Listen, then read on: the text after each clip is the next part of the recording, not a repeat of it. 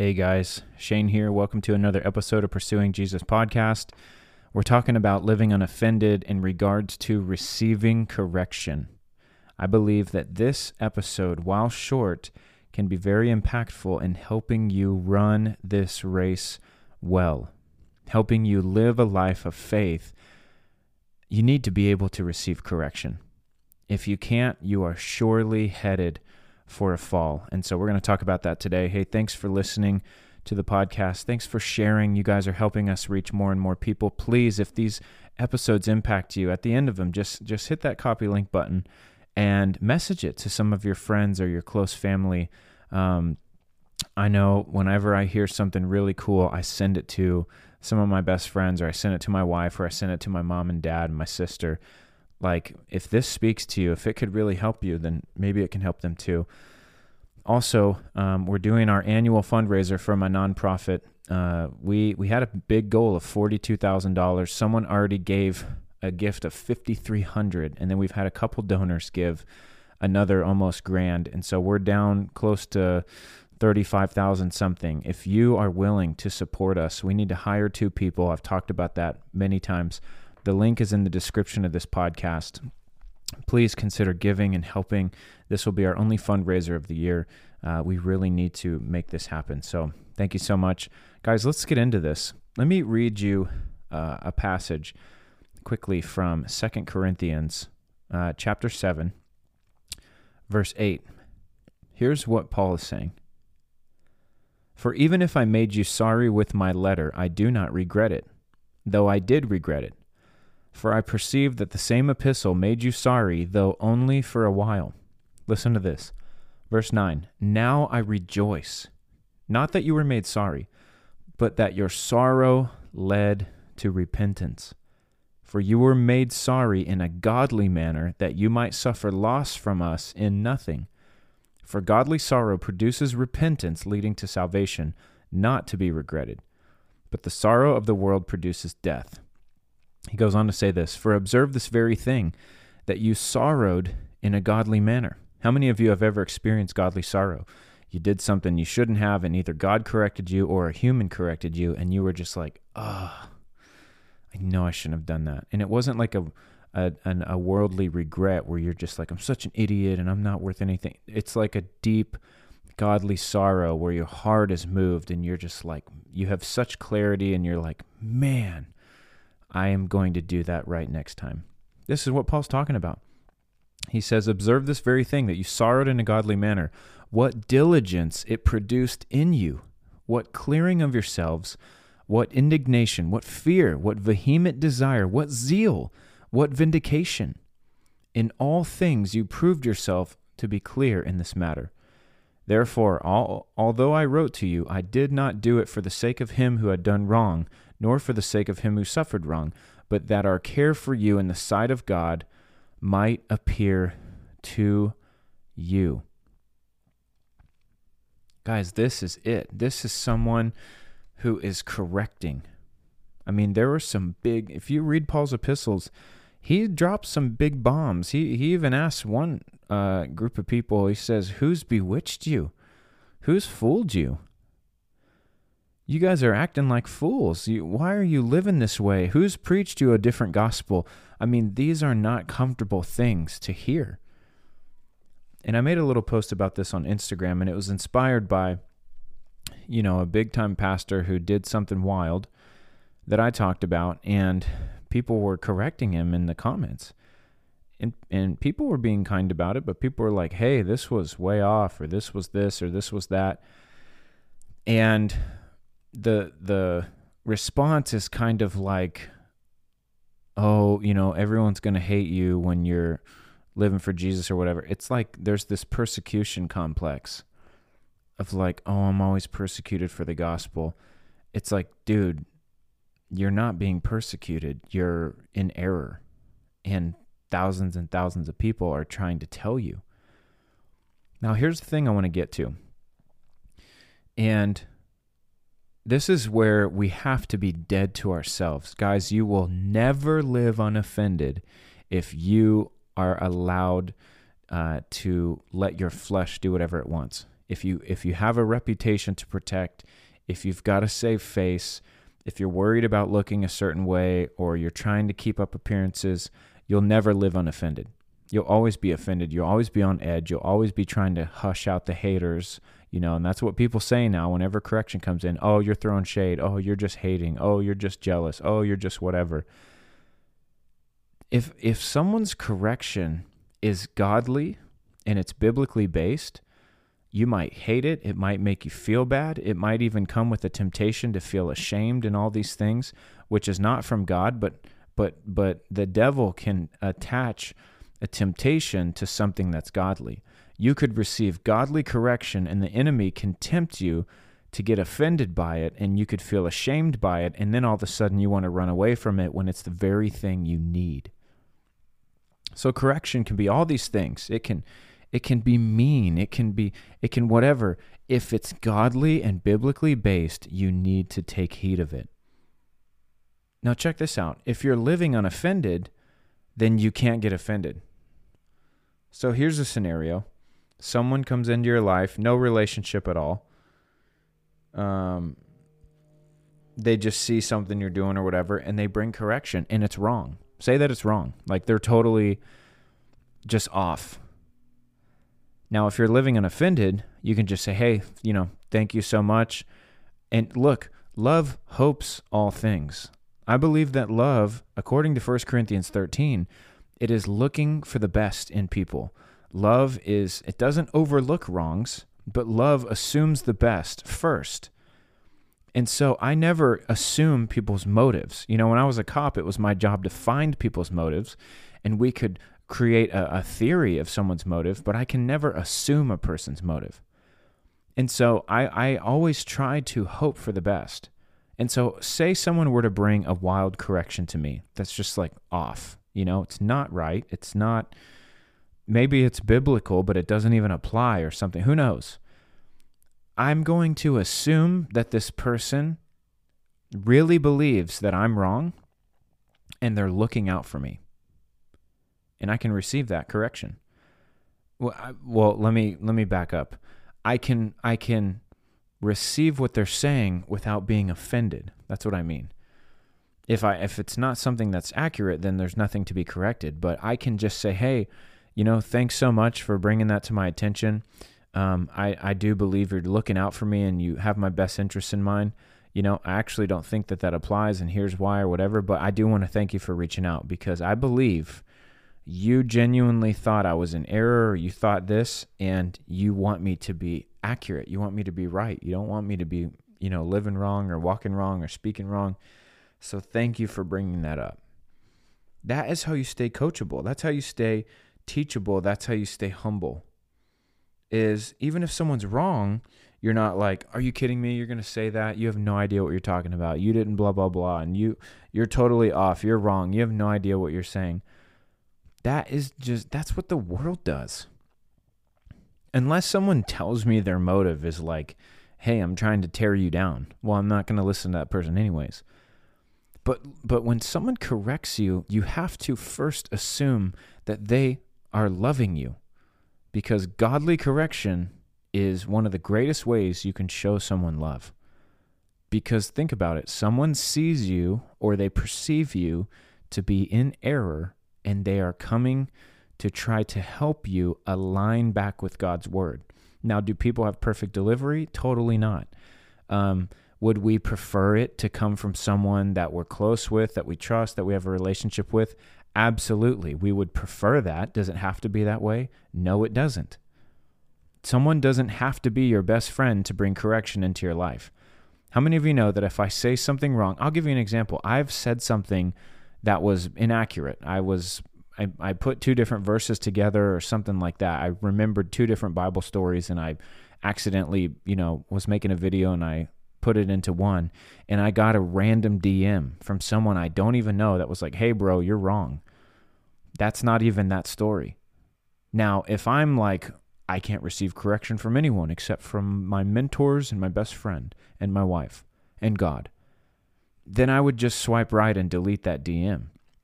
But because my goal is is to not to save face or never be wrong, my goal is to create biblically accurate content. And my goal is also to remain humble. And so I said, Oh my gosh, thanks for letting me know. Now, I didn't assume that that person's just trying to hate or they're just trying to tear me down or they're just jealous because I got all these views. I'm thinking, hey, this person sees something that's wrong and they want it to be right. They want to let me know. So I said, hey, thanks so much. And I took the video down and I made a little post and said, hey, my bad. I mixed two stories up. Hey, I'm human. It happens. But someone let me know. Thanks for letting me know. And now I'm making it right. I'm not worried about oh my gosh, Shane, you know, made a video and then he deleted it and said he was wrong. Like, he's so dumb. We shouldn't follow him anymore. I don't even care about that. I care more about having integrity. I care more about being known as someone who is humble. Um, God resists the proud, He gives grace to the humble. And it is actually not hard to be humble. It's easy if you don't care about yourself as far as the world is concerned. I don't care about my reputation. I don't care about my image. I stand before one person. I am accountable to one person, and that is God. And if I am living my life in a way that honors Him, then I will honor everyone else in my life. So if someone corrects me, then it is now my responsibility to either reject their correction, even though they're right, or to accept it and be thankful. Is this making sense? Now, when someone has come in and they've tried to correct me on something that is not true or is not right, you know, like uh, let's say the rapture theology, you know, I don't believe in it. Um, it's a new theology. I've talked about this before. Anything that hasn't been taught by the early church or the church within the last, you know, the first 1600 years of the church existing, it should be very heavily scrutinized and most likely rejected um, you know, any new theology is something you need to really dive into and figure it out. And, you know, rapture theology is new and it just doesn't, it's not backed by the Bible, in my opinion. And people have different opinions, and guess what? It's not a salvation issue. So you could debate about it all day, and that's cool. But at the end of the day, it's not going to keep someone uh, from receiving the Lord Jesus Christ as their Savior and dedicating their life to Him. So, anyways, I've had people send me messages on why I'm wrong. And I'm just like, hey, I appreciate you. I think that you believe you're right. You believe you have biblical evidence for why you're right. And you also believe that I'm wrong. And so you're reaching out to me because you want me to, to be corrected. And while I really appreciate you, I just, I have a different belief. So we're going to have to agree to disagree. And that's where it ends. Uh, if I was an offended person, then I would think that I'm awesome. I would think that everything I say is right. I would think that um, if someone tries to correct me, there must be something that they're seeing wrong because there's no way I could be wrong. That is a dangerous place to be. But can I tell you that there are some big time ministers that have fallen in the last seven years? And they were all, and this was evidenced by uh, testimonials from their staff, from their friends um, from people who used to be friends with them before they fell and they separated because they knew it was coming, like just by the way they were acting. They all had people in their lives that would not confront them. They had yes men, they had yes women. They had they were fortified. I love that word. They were fortified. They were guarded. They were closed in and protected on all sides by people that would just say yes to them, that would just agree with them, that would just tell them how great they are and that would never challenge them because that would be seen as some sort of quasi quasi betrayal, which is ridiculous. And what ends up happening? They end up falling. They end up having massive moral failures or uh, integrity failures and failures in the ministry, and they end up having to make a public apology, and their ministry is never the same, and many people are hurt. Totally avoidable if there had been people in their life that were able to bring correction when it was needed. And it wasn't to tear them down, it was to build them up in a godly way. To say, hey, man, hey, girl, you're a little off here, and I'm worried about where this is going. You know, if you talk to people that have spent time with me, um, one, I love this kind of correction because it, it personally, I love receiving this kind of correction because it makes sense to me when I was a police officer, when I was in the army, I remember that people wouldn't just correct what I was doing in the moment. They would begin to explain to me how down the road it could have even worse detrimental effects. And that's what I really appreciate. I don't I don't just want to hear, "Hey, you're doing this wrong. Stop doing this." I mean, if you're my teacher or my mentor, I'm going to I'm going to listen to you. I'm going to say, "Okay, but there's a deeper part of me. I want to understand why you're telling me this. And so I would ask them. Sometimes I had a great teacher and they would go ahead and explain, but I usually had to ask. I would say, hey, why don't you want me to do that? I'm, I'm not going to do it. I'm not challenging you. I want to know. Why should I not do that? And they would say, well, if you continue doing this over time, this is where you're going to be. And I'm like, oh man, I don't want to end up there. So if you ask anyone that's spent time with me, I'm the kind of person who, when I bring correction, it's because I'm seeing, you know, a hundred miles down the road, and I'm looking through the lens of where is this going to head. And when you begin to look that way, you begin to look into the motive of people, because everything that we do is um, it's motivated by something right? Every action that we take, every interaction that we have, the way that we respond, the way that we, you know, um, talk, the way that we make a video. Maybe we're making content, the way that we preach, the way that we, um, anything, the way that we do things, there is a motive to it. And we are called in the Bible to live soberly, live righteously, live godly. Like our motive should just be, I want to shine for Jesus. Now, sometimes on accident, we can have selfish motives. We can have motives of like, oh, I I look really good today, so I want this video to I want to make a video just because I look good, you know, and I want attention. Or we can say, oh, I, you know, my motive is that whatever. We can we can just have motives that you know, they're not necessarily bad or evil, but they're not totally pure. And the the thing is that if I see that, I look down the road and I go, that might not be a big problem now, but what that could turn into is something that will get out of control. And so I love to nip things in the bud. And um, if these ministers that had fallen, if they had been able to receive correction like that, I'm willing to bet these things would not have happened because God will put people in your life that are there to help you stay on the narrow path. They are left and right limits, they are left and right bumpers if you will, like at a bowling alley. Like you might run into those bumpers and you might bounce off of them and that's not going to feel good, but at the end of the day, you're going to make it down to the end where the pins are. And that's the goal for us as Christians is like, look, we're we're not we're not going to live a perfect life, but we don't want to do anything that's going to put us in another lane, so to speak, if we're using the bowling analogy. I want to live in such a way that, you know what, I might bump off the left and right bumpers. I might not always make the best decisions, but every decision I make is is is going to be um, because I thought that this is what I was supposed to do. And if I ever do something aside from that, I, w- I need people in my life who can say, hey, man, that was a little off. You know, what was that? Where did that come from? You know, and they're and they're not just gonna uh, take my word for it. Like if I'm just like, oh, it was nothing. Like people who really love me who are to dig, who are to be like, no, man, come on, like tell me what really happened. Tell me about the whatever. You have to have people in your life that will keep you accountable because that is the only way you're going to endure. And guys, let me tell you, you can't want correction in your life and also resist correction. You have to be open to it. And I will tell you that the older you get and the more you walk with the Lord, the more you desire correction. This is why in the Psalms, David says, I love your law. I meditate on it day and night. Like he you realize that it is God's law, God's commands, God's will over our life is the only thing that is keeping us in check in a twisted and perverse and dark generation. We have to stay close to God's word. And sometimes you can be so knee deep in something, and it could be something good. You could be knee deep in just plans for ministry or, you know, for your family or your business or whatever you've got going on, and it can be good. But you can get so overwhelmed or so zealous about something that that you might have blind spots.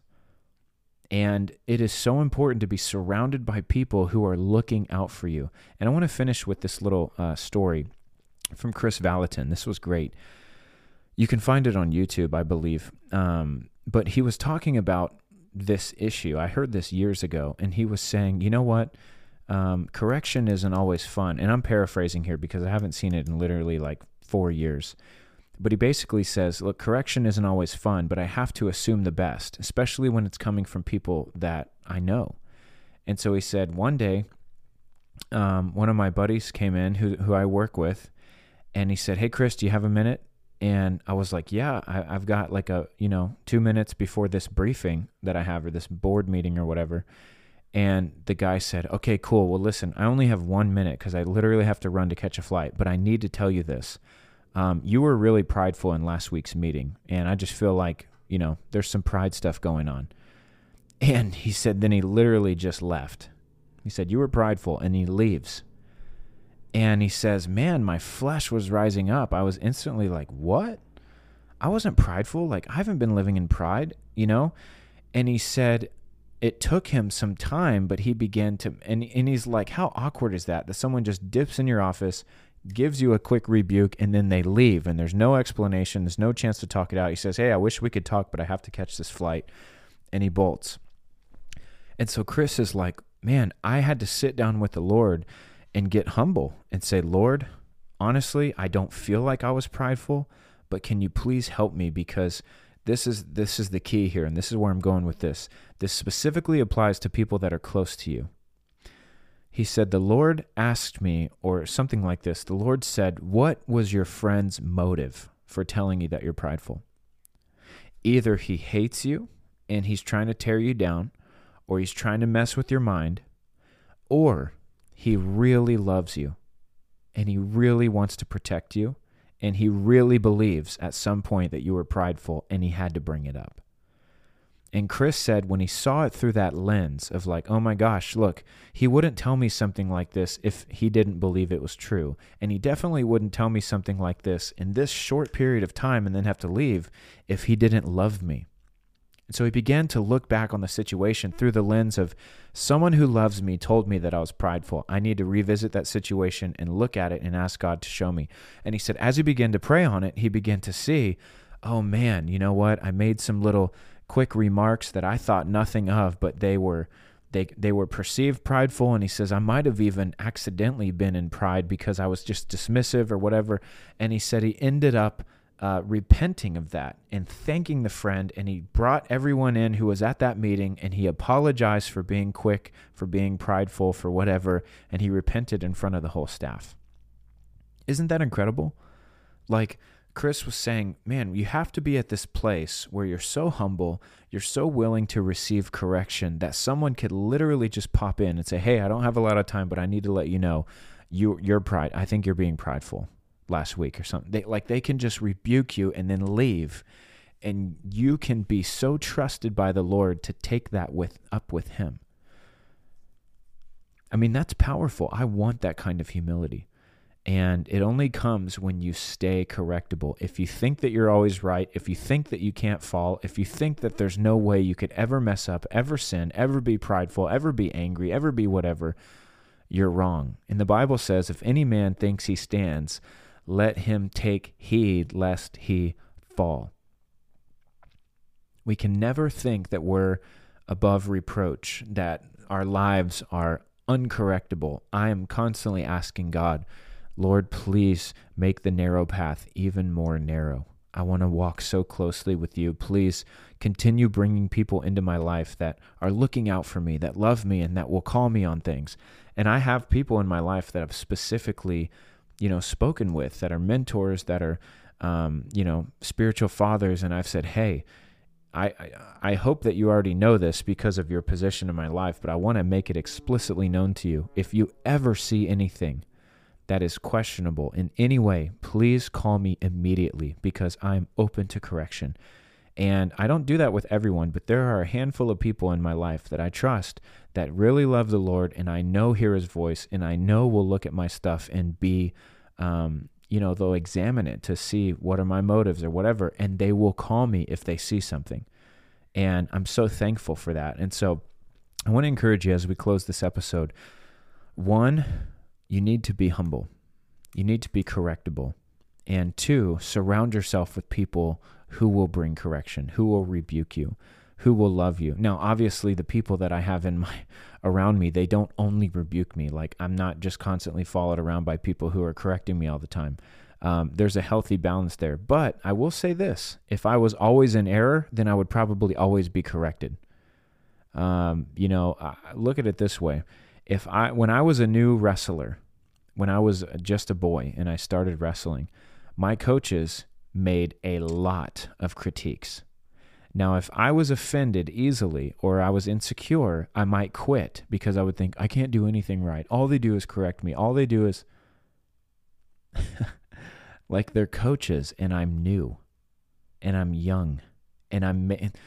You, do you ever think the reason people might be correcting you so much is because you're making a lot of mistakes? That's nothing to get ashamed about. That's nothing to get down about, but it's just have a self awareness, you know? okay, why are people correcting me so much? Man, maybe I really just am off right now. Maybe I'm just in a in a growing season. Maybe I'm young, maybe I'm immature, maybe I'm whatever. But either someone is really just riding my back and they are trying to beat me up or I actually am making a lot of mistakes and I need correction. How many of you know as I went on through my wrestling career, the corrections became less and less? right? It wasn't about big things anymore. I started to be corrected on little things, little details. As you walk with people through life, you should notice that the corrections that come, they're not going to be these main big things anymore. I think about my own son. Like there's going to be a day where I have to tell him like, "Hey buddy, don't touch the stove. It's hot." But as he gets older, I won't need to tell him that anymore, but I might need to tell him, "Hey, don't forget to turn off the burner when you're done." Or, hey, you know, you're cooking that specific type of meat. You need to set the burner on this temperature, not this one. If he's teachable, if he's humble, if he's coachable, he'll just say, Thanks, Dad. He won't say, Oh, I can't believe you're going to tell me that. You're always telling me. You're always telling me about the. Like, guys, we've got to. we've got to humble ourselves. And you know what's cool? If you're really humble and someone is constantly correcting you, like too much, and and you'll know this in a healthy place because you're not living out of your flesh you're you're as best you can you're living by the spirit you really feel like man i'm coachable i'm correctable i can take a rebuke like i can take discipline but i just really feel like this person is like riding my case. Then with a pure heart you can go up to that person and say hey i know you love me i know you're looking out for me i really appreciate you bringing correction into my life here and there but for the last however long, it's really felt like you've just been hounding me. Now, maybe I have a bad perception. Maybe I am dealing with some offense or some insecurity, and like I want to work that out with you. Or maybe you just are correcting me a little too much. Like, I'd love to have a conversation about that. And who knows that through that conversation, that person can be like, oh my gosh, you know what? I was totally being a little nitpicky. I'm so sorry. Like, I never meant to ride your case. I thought I was being helpful. And now, as we talk this out, I realize I was being so overbearing. Thanks for having grace with me. Thanks for forgiving me. Like, I love you. You know? Or they could explain all of the reasons that they were being that way. And you could say, wow, you know what? You had a good reason for every single one of those. Maybe I am still dealing a little bit with like insecurity, with a little bit of offense because it was hard for me to receive all those corrections. But look, I appreciate you. I know you're just looking out for me. Like, I know we're going to find this balance. That is how adults communicate. You get to talk. You get to you get to work things out between the two of you. Isn't that incredible? Guys, this is so important because I can't tell you enough how many big ministers have fallen because they did not have what I just ran through that scenario. They, they were not open to correction, or maybe they were, but only in certain areas. There were certain things you couldn't correct them about. And I'm telling you, when I saw this response from this big pastor um, who just did this wild thing, I was grieved again because I was like, man, you know what? This was a chance to kind of own up to some of the things you did that weren't good and, you know, stand by the things you did that you believe were good. But when you just throw everything out as, well, we're just receiving hate, we're just receiving persecution, you know, every time when every time you fly high, you hit turbulence, like this is just new devils, new levels. That just shows that you're not coachable anymore. You're not correctable, and that's a scary place to be. So let's be people that if we're going to burn for a lifetime, that's going to mean we need the log of discipline on our fire. We need the log of correction. We need fathers and mothers in our faith to come alongside us, keep us on the narrow path, and uh, we're going to burn for a lifetime. Amen. Guys, if this episode spoke to you, if it helped you, please share it. And again, please consider uh, giving to our annual fundraiser. We really need some help. The link is in the description. God bless you guys. Thanks so much. We'll see you tomorrow.